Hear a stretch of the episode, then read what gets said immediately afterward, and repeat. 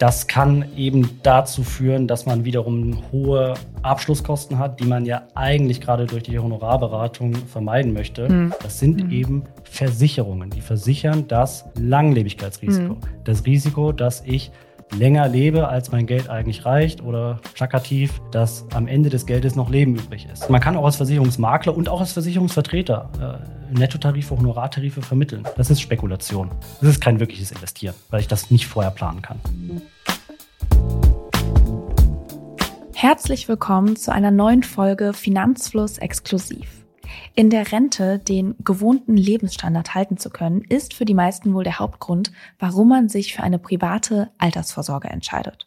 Eben weil die gesetzliche Rente dafür eher nicht ausreichen wird. Dafür gibt es, wie den meisten wahrscheinlich bekannt, verschiedene Möglichkeiten.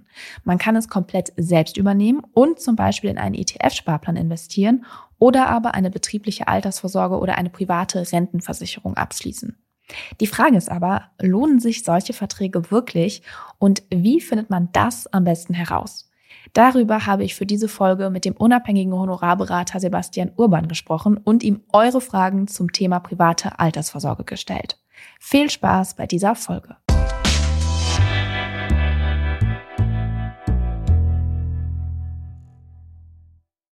Bevor es weitergeht mit der Folge, noch ein kurzer Werbeeinspieler. Und zwar möchte ich euch den Sponsor der heutigen Folge vorstellen und das ist Weltsparen. Aktuell verzeichnen wir im Tages- als auch im Festgeld hohe Zinsen. Tagesgeld eignet sich beispielsweise für den Notgroschen sinnvoll aufzubewahren und Festgeld eignet sich, um mittelfristig hohe Zinsen zu sichern. Das Angebot der Zinsplattform Weltsparen umfasst viele Angebote von Tages- und Festgeldern europäischer Banken mit einer EU-weiten Einlagensicherung. Mit einer einmaligen Registrierung habt ihr die Möglichkeit, aus einer großen Anzahl an Angeboten zu wählen und weitere abzuschließen, ohne euch erneut verifizieren zu müssen. Die Kontoeröffnung und Kontoführung sind dabei kostenlos. Speziell für Neukunden steht derzeit außerdem ein Bonus bereit. Ein Neukundenbonus von bis zu 100 € wartet darauf, von euch genutzt zu werden. Weitere Informationen zu den Konditionen findest du auf weltsparen.de/Finanzfluss. Den Link findest du natürlich wie immer auch in den Shownotes.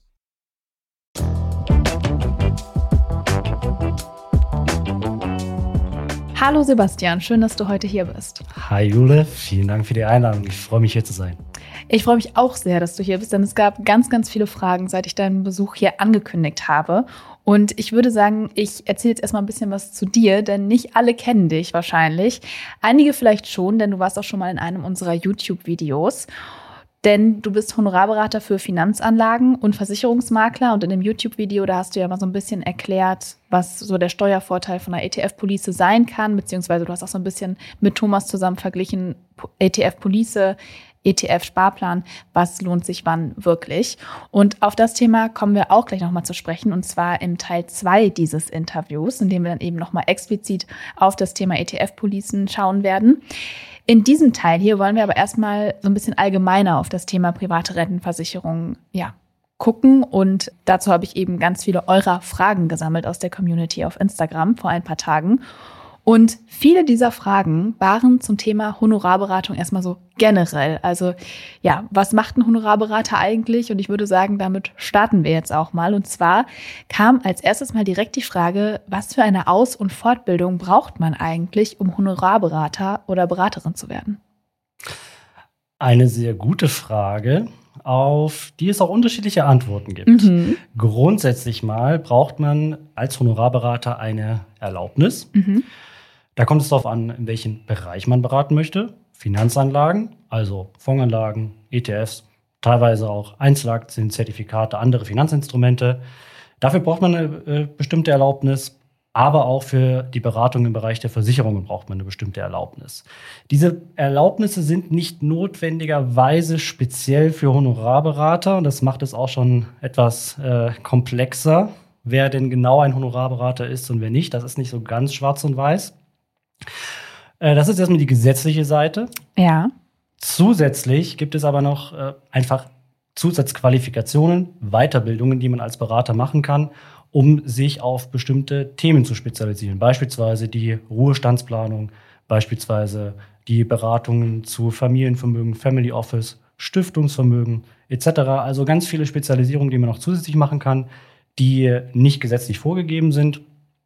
die aber eben eine bestimmte Weiterqualifikation für einen bestimmten Beratungsbereich beinhalten. Mhm. Und die Berater, typischerweise Honorarberater, die diese Bereiche anbieten wollen, dann auch haben sollten und häufig auch haben.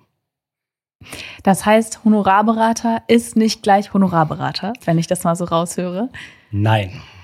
Genau, und viele fragen sich da ja, wie finde ich denn dann einen guten Honorarberater oder eben eine gute Honorarberaterin? Also was würdest du sagen, worauf sollte man da achten, wenn man sich auf die Suche begibt? Als erstes tatsächlich erstmal auf den persönlichen Fit. Mhm. Gerade Honorarberatung, Finanzberatung, aber auch im Allgemeinen ist einfach abhängig von einem persönlichen Vertrauensverhältnis. Das muss also matchen. Das muss matchen, das merkt man auch in einem Gespräch. Das Zweite, auf was ich achten würde, ist, wie ist der Berater drauf? Mhm. Stellt er viele Fragen? Versucht er, dich zu verstehen, deine Situation? Dich kennenzulernen, zu verstehen, was dir wichtig ist, vor allen Dingen auch für die Zukunft. Das ist wirklich so ein Kriterium, da kommt es so ein bisschen drauf an, denn die Produkte an sich, ja, man kann natürlich wunderschön vergleichen, wie gut sind die Produkte, aber das beste Produkt bringt halt nichts, wenn es nicht zu dir passt. Mhm. Ja, also fachliche Qualifikation ist notwendig, aber nicht hinreichend quasi, um eine gute Beratung zu machen, sondern da kommt es auf diese persönliche Ebene eben drauf an. Was auch noch relevant sein kann, sind durchaus Zusatzqualifikationen für den bestimmten Bereich, für den ich Beratung suche, beispielsweise Ruhestandsplanung. Das kann also noch ein Qualitätsmerkmal sein. Also beispielsweise auch Qualifikationen wie der CFP, der Financial Planner. Also das sind eben auch Weiterbildungen, die nicht einfach zu bekommen sind und die können also auch ein gewisser Indikator für gute Qualität sein. Und was häufig noch erwähnt wird, sind die Erlaubnisse oder man kann es auch Zulassungen nennen, die der Berater hat. Hier kommt es erstmal drauf an, suche ich einen Berater für die Geldanlage, für Finanzanlagen oder suche ich einen Berater für Versicherungen. Ja. In Anführungsstrichen echte Honorarberater für das Thema Geldanlage. Die nennen sich unabhängiger Honoraranlageberater oder Honorarfinanzanlagenberater. Achtet auch wirklich auf die Berufsbezeichnung. Die sind gesetzlich definiert und vorgegeben. Und nur jemand, der eben entsprechend die Anforderungen dieses Berufs erfüllt, sprich provisionsfrei arbeitet, 100% und gesetzlich garantiert, der darf sich so nennen. Jemand anderes, der das nicht tut, der eventuell noch mit Provisionen arbeitet oder die zusätzlich noch bekommen kann, der darf sich so nicht nennen. Das ist also im Geldanlagebereich, wie gesagt, der unabhängige Honoraranlageberater oder der Honorarfinanzanlagenberater.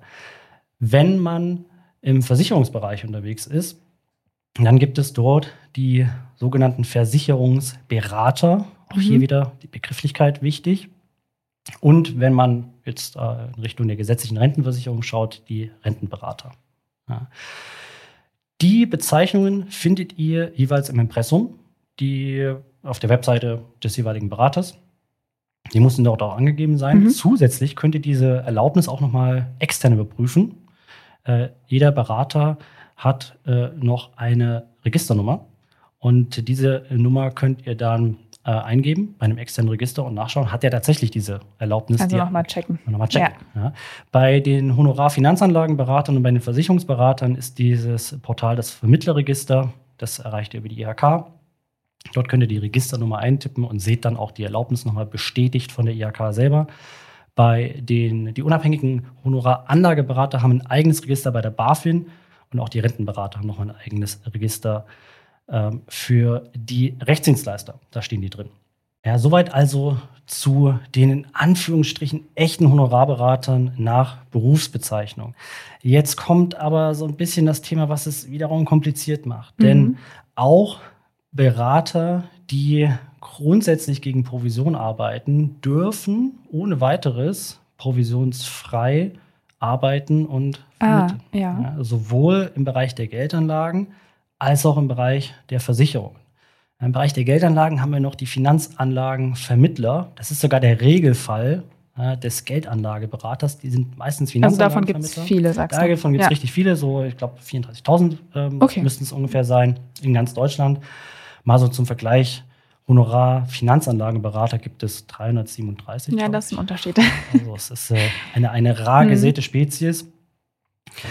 Aber auch, wie gesagt, die Finanzanlagenvermittler dürfen ohne weiteres sich auf provisionsfreie Produkte begrenzen und sagen, für die Beratung nehme ich dann entsprechend eine Servicegebühr. Wir haben nämlich den Umstand, dass die sich nicht ohne weiteres Honorarberater nennen dürfen. Mhm. Diese Bezeichnung ist im Bereich der Finanzanlagen tatsächlich den Honorarberatern, den echten, vorbehalten.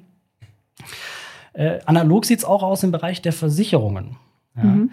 Da gibt es ja neben den Versicherungsberatern auch noch die Versicherungsvermittler. Mhm. Und die teilen sich nochmal auf in Versicherungsvertreter und in Versicherungsmakler. Dazu gehörst doch du. Das ist richtig. Noch muss ich dazu sagen. Also ich werde mich jetzt auch auf den Weg machen, da meine Erlaubnis in die eines Versicherungsberaters zu tauschen, um auch in dem Bereich, also die Honorarberatung, nochmal mich darauf wirklich zu verpflichten. Aber wie gesagt, man kann auch als Versicherungsmakler und auch als Versicherungsvertreter Nettotarife, Honorartarife vermitteln. Das geht. Wichtig ist, wenn man mit einem Versicherungsvertreter, mit einem Versicherungsmakler oder einem Finanzanlagenvermittler spricht und man möchte also eine Honorarberatung vereinbaren, dann sollte auch in dem Beratungsvertrag bzw. Vermittlungsvertrag dann auch wirklich drinstehen. Das klar drinstehen, ja. Provisionsfrei. Ja. Ja, das ist wichtig, weil grundsätzlich könnte dieser Berater ansonsten auch noch eine Provision zusätzlich zu dem Honorar vereinnahmen und das sollte man also klar ausschließen. Und jeder, der so wirklich eine Honorarberatung anbieten möchte in dem Bereich, der wird das da auch reinschreiben. Ja, das ist auf jeden Fall wichtig zu wissen. Ein weiterer Punkt bei dem Thema sind natürlich auch die Kosten. Und da haben viele gefragt, was darf denn ein Honorarberater kosten? Also mal so allgemein gesehen, auch wonach bemessen sich die Kosten? Was zahle ich da eigentlich und was ist da wirklich im Rahmen? Und wo muss man wirklich sagen, weiß ich jetzt nicht, ob das so viel kosten muss? Wichtig da erst einmal, die Honorarberatung und das Honorar für die Beratung sollte sich am Beratungsaufwand orientieren. Ja, das heißt, entweder am Zeitaufwand und oder an der Komplexität der Beratung. Ich sag mal, im üblichen Maße bewegt man sich da zwischen 175 € und 250 € inklusive der Mehrwertsteuer, sofern die anfällt, pro Stunde Beratung. Wie gesagt, je nachdem, wie komplex das Thema ist, kann das mal etwas nach oben, nach unten abweichen. Was ich persönlich kritisch sehe, ist, wenn man das Honorar bemisst am Anlagebetrag oder an der Beitragssumme im Falle von Versicherungen. Denn dann landet man wieder beim typischen Problem, was die Provisionsberatung hat. Ich wollte gerade sagen, ja, klingt genau so. Ja. Das ist im Grunde genommen ist es auch ähnlich zur Provisionsberatung, nur dass man dann den Zahlen austauscht. Es ist dann nicht mehr der Versicherer, der die Provision ausgeht, sondern eben der Beratende, der hier eben das Honorar dann direkt zahlt. Das kann eben dazu führen, dass man wiederum hohe Abschlusskosten hat, die man ja eigentlich gerade durch die Honorarberatung vermeiden möchte, was ja ein wesentlicher Mehrwert der Honorarberatung ist, dass man eben Abschlussvergütungen, Beratungsvergütungen, besser gesagt, dass man die eben angemessen gestalten kann und nicht mehrere tausend Euro für den Abschluss jetzt beispielsweise einer Rentenversicherung zahlen muss. Das heißt ja eben auch, wenn ich jetzt eine Honorarberatung mir suchen würde, Honorarberater, und ich dann einen Vertrag abschließe und dann irgendwie nochmal Änderungen anfallen sollten, dann zahle ich ja jedes Mal, wenn ich diesen Honorarberater wieder aufsuche, oder? Also es ist ja auch wie eine Frage gewesen tatsächlich aus der Community, also fordert so ein Honorarberater dann auch eben während der Laufzeit, wenn dann Änderungen anfallen, auch nochmal ein Honorar, oder wie fällt das dann aus? Kommt auf die Beratungsvereinbarung drauf an, die man geschlossen hat. Typischerweise ist es aber so. Das würde ich aber eher als Vorteil sehen, denn dann kann man die Beratungsvereinbarung eben auch so gestalten, dass nur Beratungskosten anfallen, wenn man tatsächlich auch eine Beratung in Anspruch nimmt. Manch einer möchte das ja gar nicht. Beispielsweise eine Beratung zu einem ETF-Portfolio, ein ETF-Depot, das setze ich einmal auf. Und solange sich jetzt nicht fundamental etwas an meiner Lebensplanung verändert, kann das ja erst einmal unverändert weiterlaufen. Da habe ich gar nicht unbedingt einen Beratungsaufwand. Analog bei Rentenversicherungen. Die setze ich auf und die können dann erstmal grundsätzlich 30 Jahre laufen. So. Und wenn ich dann demgegenüber Provisionsprodukte habe, dann sind dort in der Regel Bestandsvergütungen fest mit drin. Das heißt, der Vermittler bekommt dann jährlich einen gewissen Eurobetrag. Das ist jetzt nicht wahnsinnig viel, also mittlerer zweistelliger Eurobetrag, im Jahr. Aber diese Kosten sind natürlich auch in dem Produkt einkalkuliert und die zahlt man durch seine Beiträge. Ob man dann diese Beratung tatsächlich in Anspruch nimmt oder nicht, kommt dann eben drauf an. Es ist aber tatsächlich ein gutes Auswahlkriterium, auch wenn man sich jetzt überlegt, möchte ich überhaupt eine Honorarberatung in Anspruch nehmen oder vielleicht auch eine Provisionsberatung. Provisionsberatung ist ja per se für sich genommen erstmal nichts Schlechtes, ja? Ganz und gar nicht. Wichtig ist, dass man eine Transparenz am Anfang hat, welche Kosten anfallen. Und dann sollte man nicht nur die Abschlusskosten sich anschauen, sondern eben auch die Kosten für die laufende Beratung und kann dann durchaus ja eine Entscheidung treffen, möchte ich mich für das eine oder das andere entscheiden. Da ist einfach die Transparenz wichtig und natürlich, was ich persönlich für eine Art von Dienstleistung in Anspruch nehmen möchte, wie intensiv ich betreut werden möchte. Mhm. Bleiben wir auch noch mal ganz kurz beim Thema Honorar, denn es kam auch die Frage, was ist denn, wenn ich mir das Honorar nicht leisten kann? Also gibt es da auch eine Möglichkeit, zum Beispiel ja, irgendwie auf Ratenzahlung zurückzugreifen? Ja, die Möglichkeit gibt es. Das ist natürlich dann abhängig vom Berater, ob er das anbietet. Das kann man aber ohne weiteres auch tun. Das ist auch für den Berater nicht unbedingt ein Mehraufwand. Da gibt es entsprechend auch Dienstleister, die einen bei der Abwicklung von Honoraren unterstützen, die das also durchaus darstellen können. Und man sollte sich auch überlegen, wenn ich mir das Beratungshonorar nicht leisten kann, sollte ich mir dann eine provisionsbasierte Beratung leisten, denn auch da habe ich ja die entsprechenden Kosten. Nur sie sind eben einkalkuliert in dem Produkt und ich zahle sie quasi über meine Beiträge ab. Ja, also es ist ja dann nicht kostenlos. Es fühlt sich vielleicht kostenlos an, weil man es nicht bar überweist, aber es ist nicht kostenlos. Das glaube ich auch nochmal ein ganz wichtiger Punkt, den du gerade erwähnst, weil in einigen Fragen kam genau das vor, diese kostenlose Beratung, was ja de facto nicht so ist, aber weil man es eben nicht so merkt, dass man eben wirklich aktiv was an den Berater dann überweist.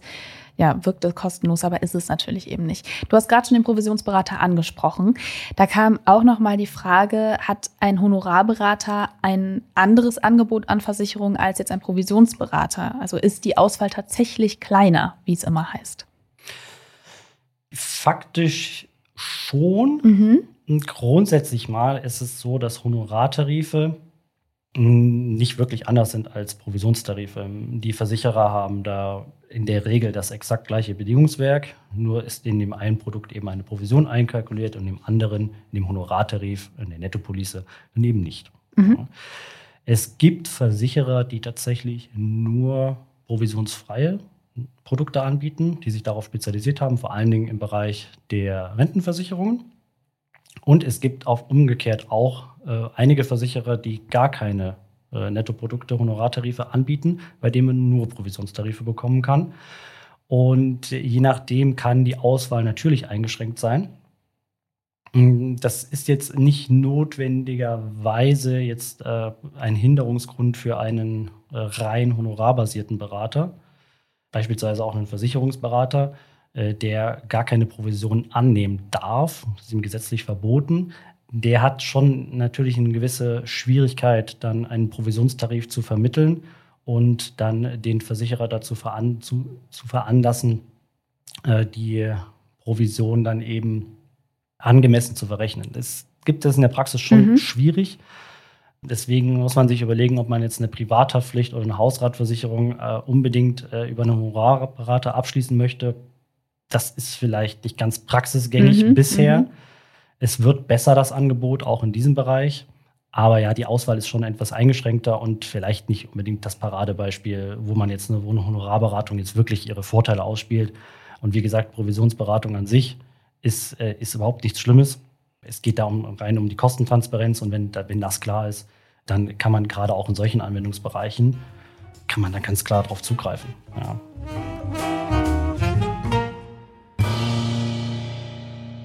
Starten wir jetzt mit dem Teil zur privaten Vorsorge und den Versicherungen und vor allem erstmal den Basics. Also die private Altersvorsorge, die soll ja erstmal die gesetzliche Rente ergänzen beziehungsweise auch ersetzen für die, die keine gesetzliche Rente bekommen. Und man unterscheidet da generell erstmal zwischen staatlich geförderten und nicht geförderten Optionen. Und gefördert werden zum Beispiel die betriebliche Altersvorsorge, Riester-Verträge oder die Rürup-Rente.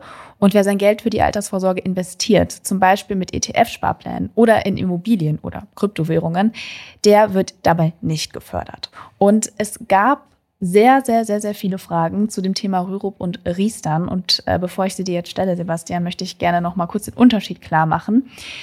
Die Rürup-Rente, auch Basisrente genannt, die ist vor allem für Selbstständige entwickelt worden, die nicht in die gesetzliche Rentenversicherung einzahlen. Und die Riester-Rente ist ein Zusatz zur gesetzlichen Rente. Und wie gesagt, beide werden staatlich gefördert. Vielleicht einmal ganz kurz wirklich, was sind allgemein gesehen so die häufigsten Vor- und Nachteile dieser beiden Optionen? Als Vorteile sowohl der Basisrente als auch der Riester-Rente ganz klar die steuerliche Absetzbarkeit der Beiträge. Insbesondere auch bei der Basisrente oder auch unter engen Freunden Rürup-Rente genannt. Gerade die kann sich bei entsprechend hohem Einkommen und auch hohem Einkommensteuersatz, den man da hat, kann sich diese Absetzbarkeit tatsächlich rechnen. Es kann also unter Umständen sein, dass man da zumindest theoretisch mit dem geringsten Aufwand die höchste Altersrente erreicht. Und die Altersrente ist zwar dann voll steuerpflichtig, aber im Alter hat man typischerweise einen geringeren Einkommensteuersatz als während des Erwerbslebens, sodass man also auch die Auszahlung in eine Phase verschiebt, generell die Besteuerung in eine Phase verschiebt, wo einfach weniger Steuern drauf anfallen. Das kann sich also rein aus dieser rechnerischen, finanzmathematischen Betrachtung her grundsätzlich mal lohnen. Eine Riester-Rente ist auch steuerlich absetzbar, bis 2.100 Euro. Und man bekommt hier zusätzlich nochmal Zulagen, wobei zusätzlich muss man ein bisschen einschränken. Es gibt entweder die Steuererstattung oder die Zulagen. Oder die Zulage, das Finanzamt schaut da also, was für den Betreffenden günstiger ist und erstattet dann entweder Steuern oder es kommen eben die Zulagen zum Tragen. Die gibt es einmal für den Vertragsinhaber selbst, 175 Euro im Jahr und gegebenenfalls auch noch für Kinder. Sofern die ab 2008 geboren sind, kriegt man da also sogar 300 Euro pro Jahr. Genau. Ja. Und Basisrenten und Riester sind auch pfändungsgeschützt im Falle der Privatinsolvenz, zumindest in großem Umfang. Und sie werden auch nicht auf Sozialleistungen angerechnet. Man muss also nicht das Altersvorsorgevermögen aus diesen Verträgen verbrauchen, wenn man mal auf Bürgergeld angewiesen ist. Das ist bei privaten Vorsorgelösungen, privaten Rentenversicherungen, ETF-Depot ist das nicht so. Da muss man erst dieses Vermögen aufbrauchen, auch wenn man es eigentlich für die Altersvorsorge vorgesehen hat. Interessant. Und die Nachteile, wo siehst du die? Die Nachteile liegen darin begründet, wie diese Produkte funktionieren. Und hier gibt es, wie ich finde, ein großes Missverständnis. Basisrenten und Riester-Renten sind per se keine Geldanlage. Zumindest nicht, wie ich den Begriff der Geldanlage oder des Investments verstehe. Für mich bedeutet Geldanlage und Investment, dass ich noch Kontrolle darüber habe, was mit dem Kapital passiert, dass ich also auch das Kapital wieder auszahlen lassen kann, das Investment beenden kann und dieses Kapital dann entweder frei konsumieren kann oder anderweitig anlegen kann. Das ist gerade bei diesen Versicherungslösungen, Riester und insbesondere der Basisrente, nicht möglich. Bei Riester muss man das ein bisschen einschränken. Man kann sich einmalig zum Rentenbeginn bis zu 30% des Kapitals auszahlen lassen. Die übrigen mindestens 70% werden aber lebenslang verrentet. Bei der Basisrente gibt es die Auszahlung ausschließlich als lebenslange Rente, frühestens ab 62. Es gibt keine andere Option, aus der Basisrente wieder Geld zu erhalten. Man kann die Basisrente auch nicht kündigen. Wenn man sie kündigt, dann wird sie lediglich in eine beitragsfreie Versicherung umgewandelt. Man zahlt also nicht weiter ein. Aber die Auszahlung gibt es eben nur als lebenslange Rente. So, und hier kann man nicht wirklich vorhersehen, ob sich dieses Produkt in Anführungsstrichen lohnt. Es hängt nämlich ganz stark davon ab, wie lange man lebt. Lebt man lange genug, um seine Einzahlungen plus die darauf erwirtschaftete Rendite am Ende des Tages auch wieder in Form einer lebenslangen Rente zu erhalten und eben nicht. Und das kann man nicht wissen. Für den Einzelfall kann man das nicht wissen. Da kann man natürlich jetzt nicht Lebenserwartungen, statistische Durchschnitte anschauen. Das kann man alles machen. Aber ob die wirklich für den Einzelnen zutreffen, ist einfach nicht vorhersehbar. Und beim Riester und bei der Rürup-Rente gibt es ja auch die Option, das Ganze mit ETFs zu tun. Und da kam eben auch die Frage, lohnt sich das? Also ist das ein Blick mal wert? Ja, sind wir wieder bei dem Thema, lohnt sich das? Also wie versteht man das Wort lohnen? Im Sinne von, bekomme ich mehr raus, als ich mal eingezahlt habe als Beiträge? Das hatten wir gerade, hängt alleine davon ab, wie lange man lebt. Und es ist nicht unwahrscheinlich, dass man stirbt, bevor man den Gegenwert des Vertrags wieder raus hat. Ja. Richtig, das ist nicht unwahrscheinlich. So, also insofern, das ist, wenn man das mit dieser Rechnung eingeht, dann wettet man quasi mit dem Versicherer, dass man länger lebt, als das Geld eigentlich gereicht hätte. Das ist Spekulation. Das ist kein wirkliches Investieren, weil ich das nicht vorher planen kann. Wenn ich Lohnen aber jetzt eher betrachte hinsichtlich der Absicherung eines lebenslangen Einkommens. Also ich weiß, ich bekomme jeden Monat eine gewisse Rente, die ich verleben kann, wo ich mir keine Sorgen machen muss, dass wenn ich das Geld komplett aufbrauche, weil ich weiß, nächsten Monat bekomme ich das Geld wieder. Ja, und das bekomme ich so lange, wie ich lebe. Dann kriege ich durch diese Lösungen eine hohe Planbarkeit, eine hohe Sicherheit. Und das kann ja für sich auch einen lohnenswerten Wert darstellen. Man sollte dann aber eben diese Renditebetrachtung, ne, im Sinne von mehr rausbekommen, als man eingezahlt hat, das sollte dann wirklich nachrangig sein, sondern sollte es dann wirklich auf diese lebenslange Rente ankommen. Das sind eben Versicherungen, die versichern das Langlebigkeitsrisiko. Das Risiko, dass ich länger lebe, als mein Geld eigentlich reicht, oder plakativ, dass am Ende des Geldes noch Leben übrig ist. Das wird damit gedeckt. Und wie bei jeder Versicherung gibt es eben eine nicht geringe Wahrscheinlichkeit, dass ich dort einzahle, aber nie das wieder rausbekomme, was ich eingezahlt habe. Aber das ist der Sinn und die Funktionsweise von Versicherungen. Ja, ich glaube, wir müssen jetzt auch noch mal übers Lohn sprechen, denn es kam noch eine Frage zu genau dieser Frage, sag ich mal. Einige haben eben geschrieben, dass sie einen Riester-Vertrag haben und sich fragen, wie sie eigentlich herausfinden, ob es sich noch für sie lohnt, also ob sie diesen Vertrag weiterlaufen lassen sollen. Würdest du sagen, da gibt es irgendwie eine Faustregel, die man sich gut merken kann? Also irgendwie sowas wie, wenn Riester nur x% an Zinsen bringt, dann lohnt es sich oder lohnt es sich nicht? Oder würdest du auch sagen, da ist es genauso, wie du jetzt gerade gesagt hast? Sehr schwierig und wie ich finde, unmöglich pauschal zu beantwortende Frage. Die Verträge sind sehr unterschiedlich, insbesondere was das Thema Kostenbelastung angeht, aber auch was die Möglichkeiten angeht, das Vertragsguthaben zu investieren. Riester, und das ist vielleicht auch bekannt, hat das Problem, dass die Beiträge garantiert sein müssen, der Versicherer oder der Produktanbieter also sicherstellen muss, dass das, was in den Vertrag eingezahlt wurde, zum Rentenbeginn auch drin ist. Und deswegen recht risikolos anlegt. Und deswegen zumindest gerade am Anfang recht risikolos anlegt. Aber da unterscheiden sich die Versicherer, wie riskant oder wie risikolos sich da eben anlegen. Also das ist ein Unterschied. Dann natürlich die Produktkosten sind ein Unterschied, aber auch ganz besonders die persönliche, individuelle finanzielle Situation. Habe ich ein geringes Einkommen, viele Kinder, dann könnte sich Riester durchaus lohnen. Ja, habe ich ein hohes Einkommen, kann sich es auch wieder lohnen. Zumindest rechnerisch, kommt ein bisschen drauf an. Aber habe ich jetzt so ein mittleres Einkommen, keine Kinder, also eigentlich gerade für diejenigen, für die Riester vielleicht auch mal gedacht war, dann geht die Rechnung sich im Regelfall eben nicht aus. Ja. Also es ist schwierig zu sagen, allgemein so ein Blick mal in den Vertrag, mal was dort so an Effektivkosten ausgewiesen ist. Wenn es deutlich über 1% ist, sollte man sich den Vertrag wirklich mal näher anschauen oder gegebenenfalls auch anschauen lassen.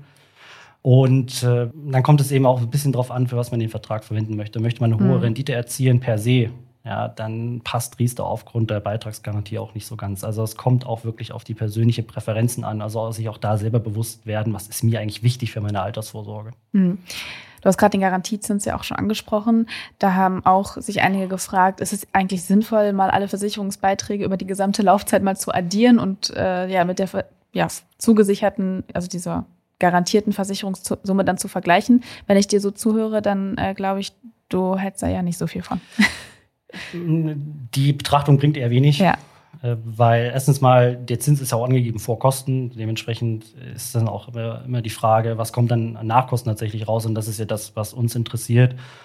Und die Betrachtung sollte eher dahin gehen, was bringt der Vertrag tatsächlich an Rendite? Also was macht die Anlage, die Geldanlage? Wie viel kostet der Vertrag? Dann ist auch noch die Frage, wie die Kosten verteilt sind. Das wird mit dieser Summenbetrachtung über die Vertragslaufzeit auch nicht berücksichtigt. Kosten, die am Anfang der Vertragslaufzeit abgezogen werden, wirken sich stärker negativ auf die Gesamtrendite aus, weil man da eben einen Zinseszinsverlust hat gegenüber Kosten, die eher am Ende der Vertragslaufzeit abgezogen werden. Also hier spielt also auch der Zeitpunkt der Kosten eine Rolle. Das bekomme ich durch eine Summenbetrachtung nicht abgebildet. Du hast gerade auch schon jetzt ein paar Kriterien genannt, auf die man eben schauen sollte, wenn man an sich nicht nur Riester oder Rürup anschaut, sondern grundsätzlich auch private Rentenversicherung. Ja. Bleiben wir doch gerne direkt mal bei den Kosten, denn da gab es auch einige Fragen zu, vor allem die Frage nach den effektiven Kosten einer Rentenversicherung. Wie hoch sollten die sein? Also gibt es da irgendwie einen Maßstab, an dem man sich orientieren kann? Ja, man muss aber allerdings auch genau darauf achten, was die Effektivkosten sind und wie man die definiert. Es gibt einen Effektivkostenausweis in den Informationsblättern in den jeweiligen Verträgen, zumindest in den neueren Verträgen sind die auch vorgeschrieben. Dort sind Effektivkosten ausgewiesen. So. Man muss aber verstehen, wie sich diese Zahl zusammensetzt. Und zwar ist dort eine Renditeannahme hinterlegt. Also der Vertrag wird quasi mit einer bestimmten Renditeannahme hochgerechnet und dann geschaut, wie sich die Kosten auswirken. Diese Renditeannahme ist gesetzlich vorgegeben. Sie muss aber nicht notwendigerweise dem Portfolio entsprechen, was man, sofern es sich um eine fondgebundene Versicherung handelt, das man selber gewählt hat. So, und manche der Kosten, sogar in der Regel der Großteil der Kosten, der ist abhängig von dem Vertragsguthaben. Also wenn ich eine höhere Rendite habe, weil ich eben vielleicht 100% auf Aktien-ETFs setze in dem Vertrag, dann kann es durchaus sein, dass die Effektivkosten, die tatsächlichen Effektivkosten des persönlichen Vertrags höher oder auch niedriger sind, als das, was da im Effektivkostenausweis steht. So. Dementsprechend, ich finde die Zahlen nicht schlecht, dass es die gibt. Die ermöglicht schon eine gewisse Vergleichbarkeit, aber im Einzelnen ist der Wert nicht ganz so hilfreich und sollte nicht das alleinige Entscheidungskriterium sein. Es ist durchaus besser, wenn man sich am Anfang einmal den individuellen Vertrag durchrechnet. Und da kann man dann schon ermitteln, dass wenn die Effektivkosten sollten da nicht mehr als, jetzt müssen wir wieder aufpassen, die Effektivkosten nur des Versicherungsmantels, also ohne Fondkosten, die lassen wir jetzt mal raus. Die Fondkosten sind in den Effektivkostenausweis auf dem Produktinformationsblatt auch enthalten. Also jetzt bitte nicht die Zahl falsch verstehen, die ich jetzt nenne. Nur der Versicherungsmantel sollte nicht mehr als 0,7 ungefähr kosten. Ja, das ist auch abhängig von der Anspardauer, wie lange man tatsächlich lebt, aber so ungefähr 0,7%, das ist so die Obergrenze. Besser noch 0,5 und niedriger, damit sich die Versicherung lohnt gegenüber einem einfachen Buy-and-Hold-ETF-Sparplan. Ja. Und da ist es eben dann wirklich wichtig, dass man auf die Kosten des Versicherungsprodukts achtet. Genau, also nicht nur auf die Effektivkosten. Ja. Und das ist dann wahrscheinlich auch genau das, was du als Entscheidungshilfe auch empfiehlst, wenn es darum geht, sollte man so einen bestehenden Vertrag jetzt behalten oder kündigen, nehme ich mal an. Oder hast du da noch weitere Entscheidungshilfen? Also ich würde es tatsächlich erstmal davon abhängig machen, was man persönlich möchte für die Altersvorsorge. Ja, natürlich, ja. Ich würde jetzt nicht pauschal auch nicht jeden teuren Altvertrag jetzt den Hunden zum Fraß vorwerfen und den pauschal kündigen, sondern schauen, vielleicht taugt der noch für einen bestimmten Anwendungsfall im Altersvorsorgekonzept. Wenn allerdings klar ist, dass der Vertrag teuer ist, dass er jetzt keine anderweitigen Vorteile für die persönliche Altersvorsorge bietet, dann kann man natürlich darüber nachdenken, den Vertrag entweder nicht weiter zu besparen oder auch aufzulösen und das Geld anderweitig zu investieren. Das ist auch wieder eine persönliche, individuelle Entscheidung, sowohl bezogen auf den einzelnen Anleger als auch auf den Vertrag, den man eben vor sich hat. Kommen wir jetzt noch einmal zu einem speziellen Fall, und zwar das Rentnerleben im Ausland. Da kamen auch Fragen zu. Und zwar wollte da jemand gerne wissen, bei welchen Produkten hat ein Wohnsitz im Ausland im Alter einen Einfluss auf die ausgezahlten Beträge oder den Erhalt der Altersvorsorge? Also grundsätzlich bleibt die Altersvorsorge natürlich erhalten. Es ist jetzt nicht so, dass der Versicherer quasi das Altersvorsorgevermögen einstreichen kann, wenn man verzieht. Wichtig ist aber tatsächlich bei Riester, denn da hängt die steuerliche Förderung tatsächlich daran, dass man seinen Wohnsitz auch im Alter in Deutschland hat. Nicht in Deutschland, innerhalb der EU. In der EU. Okay. Oder in den EWR-Staaten. Ja, also auch nach Norwegen kann man durchaus ziehen. Aber außerhalb der EU, EWR, ist tatsächlich, das ist ein steuerschädlicher Wegzug. Und da muss man dann entsprechend die Zulagen und oder Steuervorteile, wir hatten das ja, die muss man dann zurückzahlen. Das reicht tatsächlich auch, wenn man einen Zweitwohnsitz quasi im Ausland, also einen zusätzlichen Wohnsitz im Ausland hat. Also muss man wirklich darauf achten, wenn man sagt, man möchte nach Südostasien den Lebensabend dort verbringen, dass man dann darauf achtet, ob die Riester-Lösung zu einem persönlich passt.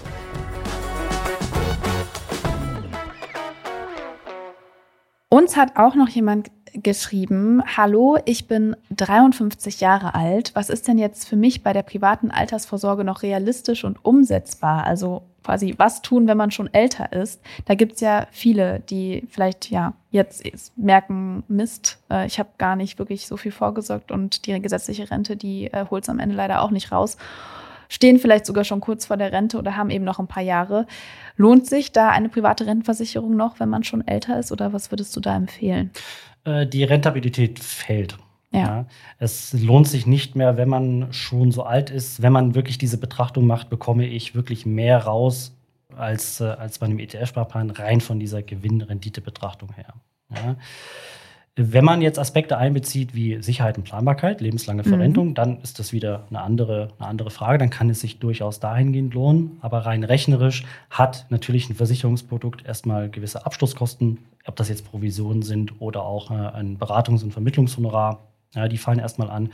Und je kürzer noch die Anspardauer, desto geringer eben auch die Zeit, in der die Police wirklich Rendite machen kann, auf die man dann wiederum später einen Steuervorteil haben kann.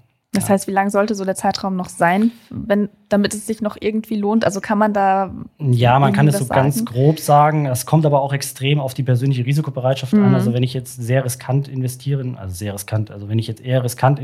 in Aktien-ETFs mit einer höheren Renditeerwartung, dann habe ich natürlich vielleicht auch mit 20 Jahren durchaus noch die Chance, da einen substanziellen Mehrwert durch die Versicherungslösung zu bekommen.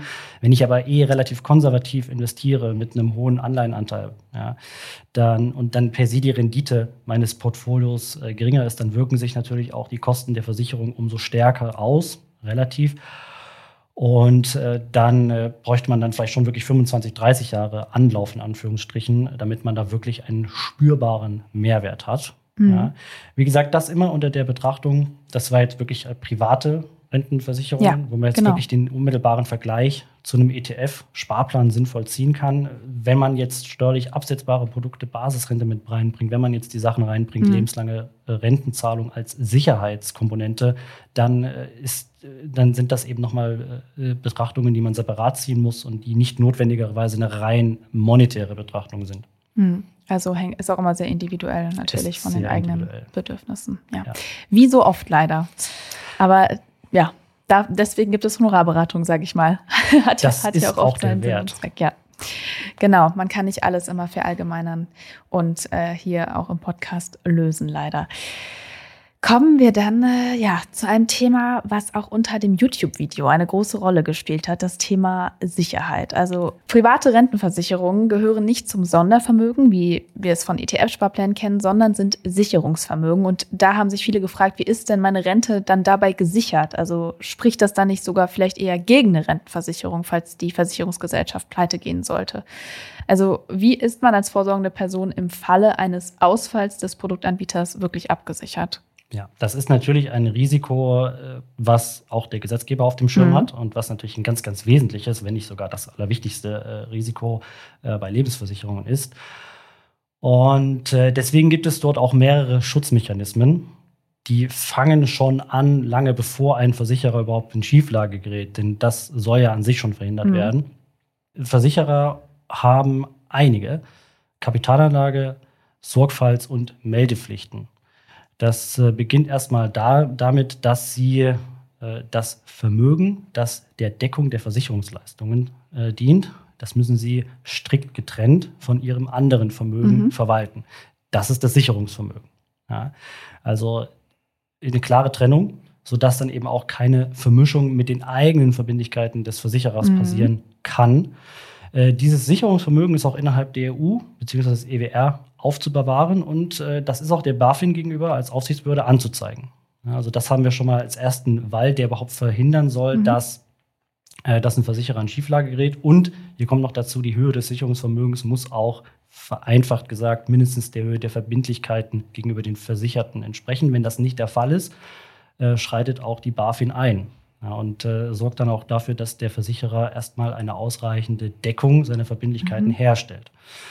Wenn wir fondgebundene Versicherungen betrachten, also die ETF-Police, dann halten die Fonds nochmal eine eigene Abteilung innerhalb des Sicherungsvermögens. Also auch im Sicherungsvermögen gibt es nochmal Unterteilungen. Und das wird auch gleich nochmal wichtig, wenn wir uns anschauen, was passiert, wenn der Versicherer wirklich in Schieflage gerät. Dann haben wir grundsätzlich erstmal einen Sicherungsfall, der ebenfalls von der BaFin festgestellt wird und der dann im Regelfall so gelöst wird, dass die Versicherungsbestände von der in Notlage geratenen Versicherung auf einen Sicherungsfonds übertragen werden, mit dem schönen Namen Protektor. Protektor, aha. Okay. Und Protektor ist dann dafür da, diese Versicherungsbestände zu sanieren und vor allen Dingen sicherzustellen, dass die Leistungen weiter ausgezahlt werden. Ja. Protektor ist ein Sicherungsfonds, der von den Lebensversicherern selbst finanziert wird, gesetzlich vorgegeben. Jeder Lebensversicherer, der in Deutschland das Lebensversicherungsgeschäft betreibt und hier entweder seinen Sitz hat oder eine Niederlassung, der ist Pflichtmitglied in Protektor. Er hat keine Wahl, der muss da rein. Okay. Ja. Ausgenommen davon sind ausländische Versicherer mit einem Sitz in der EU oder EWR, die müssen da nicht unbedingt mit drin sein. Wie gesagt, Protektor wird von den Mitgliedern auch pflichtfinanziert und ist in seinem Umfang und Größe durchaus in der Lage, einen mittelgroßen Lebensversicherer aufzufangen, sollte ein solcher also in Schieflage geraten. Wenn diese Mittel nicht reichen, dann kann der Sicherungsfonds nochmal Sonderbeiträge von seinen Mitgliedern einfordern, um die Sanierung des Versicherungsbestandes sicherzustellen. Reicht auch das nicht, kann die BaFin die Versicherungsleistung tatsächlich kürzen um 5%. Also mäßig für den Einzelnen, aber das kann natürlich ein großer Hebel bezogen auf den gesamten Versicherungsbestand sein. Und auch wenn das nicht reicht, dann haben die Versicherer nochmal eine freiwillige Selbstverpflichtungserklärung, wo sie dann nochmal Mittel in den Fonds geben. Tatsächlich wurde der Sicherungsfonds in den letzten 20 Jahren nicht benötigt, also auch nicht während der Weltfinanzkrise 2007, 2008. Bietet er absolute Sicherheit? Nein. Ja, die gibt es nicht.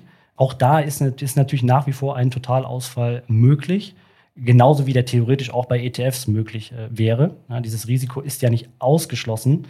Wird das Risiko dadurch erheblich vermindert? Ja, das ist ja auch der Sinn des Ganzen. Wer sich daran aber immer noch stört, immer noch sagt, das ist mir nicht ganz geheuer, für den ist das natürlich durchaus ein Argument, sich gegen eine Lebensversicherung und für den ETF-Sparplan beispielsweise als Alternative zu entscheiden. Das ist ja durchaus ein valides Kriterium. Aber du würdest sagen, dass dieses Risiko des Totalausfalls, sage ich mal, eher überschätzt wird? Es ist zumindest etwas, was auch von gewissen Anbietern durchaus gerne eingesetzt wird, um die eigenen Dienstleistungen und Produkte natürlich zu bewerben und umgekehrt halt Rentenversicherungen auch etwas negativ darzustellen, insbesondere deutsche Rentenversicherungen. Also Anbieter, die beispielsweise profitieren von ETF-Sparplänen oder auch Vermittler, die ausländische Policen beispielsweise aus Liechtenstein anbieten, die werben gerne mal mit Argumenten gegen deutsche Lebensversicherungen, streuen damit natürlich auch gewisse Zweifel. Also man sollte auch immer gucken, von wo kommt das und das Risiko realistisch betrachten. Die Finanzkraft spielt im Allgemeinen eine Rolle. Man sollte das Risiko nicht kleinreden, aber man sollte es auch realistisch einschätzen. Okay. Bleiben wir noch bei dem Thema sichern, sozusagen zumindest. Denn es kam auch noch die völlig zurechtgestellte Frage, was passiert denn eigentlich mit dem Geld, wenn man vor dem Renteneintritt verstirbt bei so einer privaten Rentenversicherung? Also ist es immer möglich, die einfach zu vererben? Was für Möglichkeiten gibt es da? Ja, die Frage ist tatsächlich gut und unterteilt sich auch nochmal im Detail. Wir sprechen jetzt wirklich vom Tod vor dem Rentenbeginn. Ja. Das ist wichtig tatsächlich. Hier kommt es darauf an, was als Todesfallleistung vor Rentenbeginn im Vertrag vereinbart ist. Das steht im Versicherungsschein. Wenn man also so einen Vertrag hat, kann man das nachschauen. In der Regel bekommen tatsächlich die Hinterbliebenen das Vertragsguthaben ausgezahlt. Es gibt aber auch andere Möglichkeiten. Beispielsweise die Regelung, dass nur die Beitragssumme zurückgezahlt wird. Oder das Vertragsguthaben, aber mindestens die Beitragssumme. Es gibt theoretisch zumindest auch die Möglichkeit, dass gar nichts ausgezahlt wird. Ja. Da lohnt sich also ein Blick wirklich in den Vertrag, beziehungsweise wenn man einen abschließen möchte, dass man dann bewusst die Option auswählt, die man da möchte. Sinnvoll ist natürlich irgendwo das Vertragsguthaben zu nehmen, damit dann eben die Hinterbliebenen auch das angesparte Geld eben bekommen. Mhm. Genau, das ist also der Fall, wenn man vor Renteneintritt verstirbt.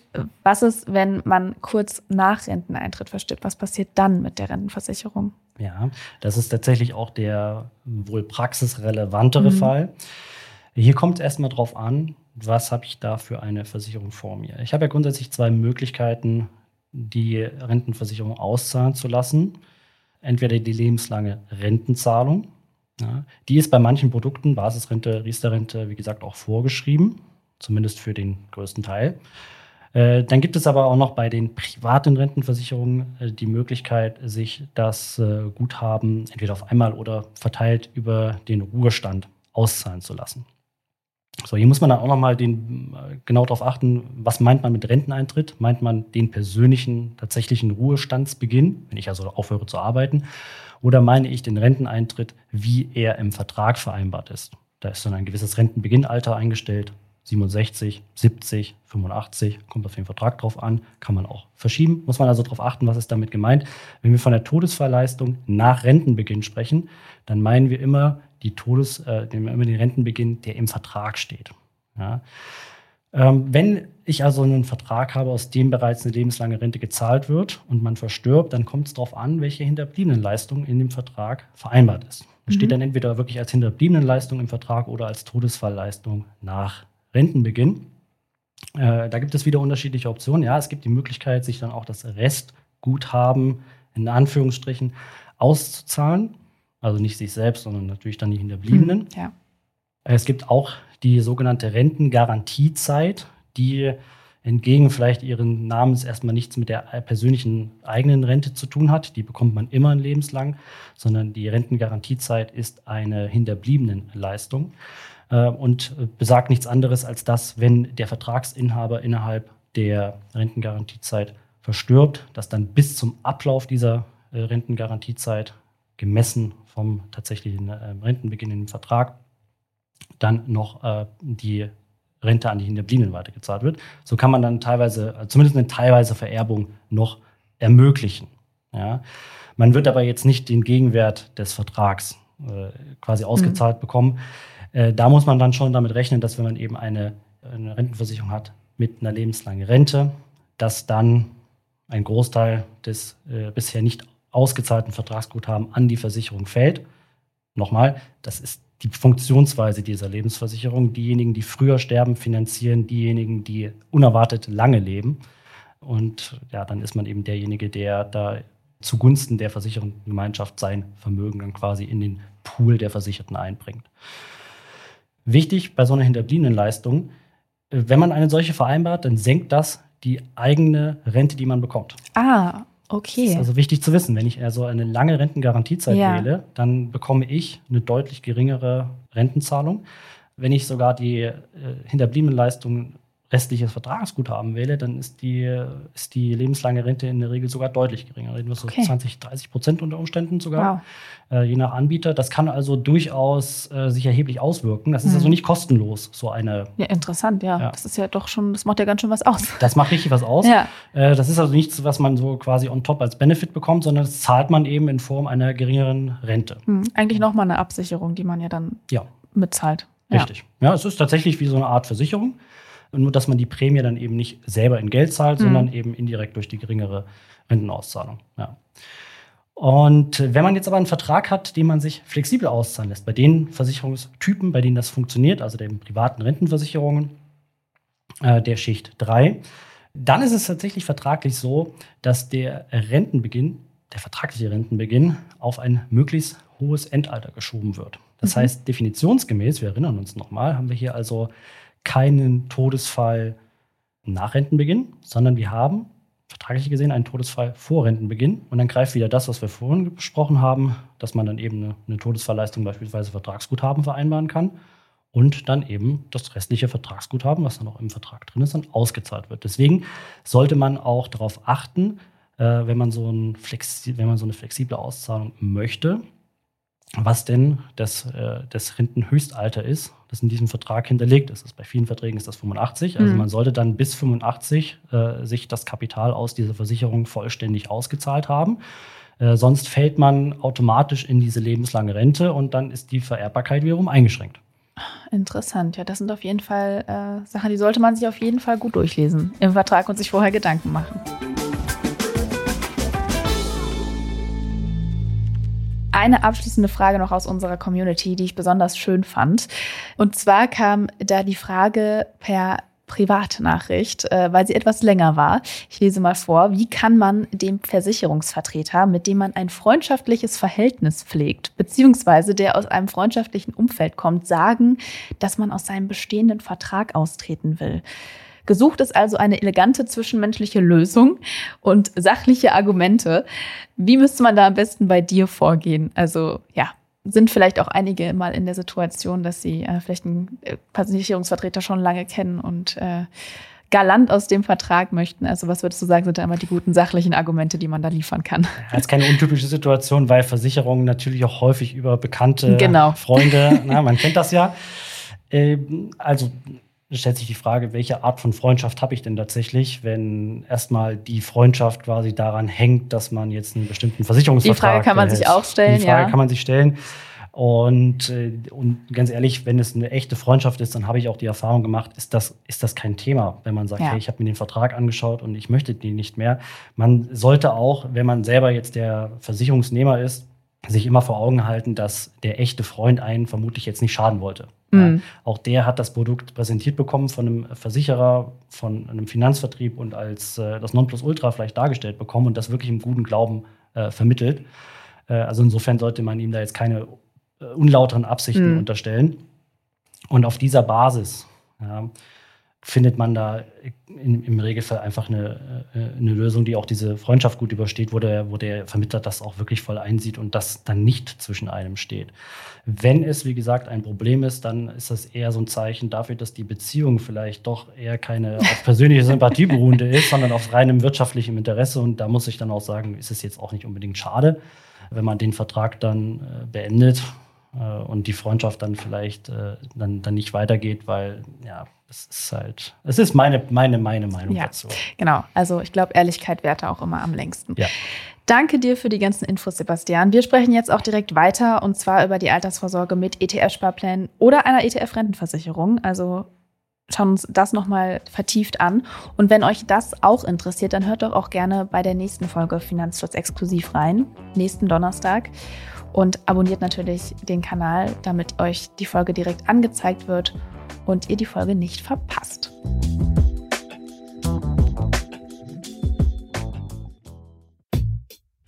Das war's schon wieder mit dieser Podcast-Folge. Ich hoffe, sie war interessant für dich und du konntest vielleicht sogar etwas Neues mitnehmen. Wir freuen uns sehr, wenn du die Folge mit deinen Freundinnen, Kollegen und Bekannten teilst. Bewerte den Podcast auch gern bei Apple Podcast oder auf Spotify. Und natürlich freuen wir uns, wenn du Finanzfluss hier und auf unseren anderen Kanälen folgst. Die Links dorthin und alle wichtigen Verweise aus dieser Folge findest du in den Shownotes. Danke fürs Zuhören, bis zur nächsten Folge.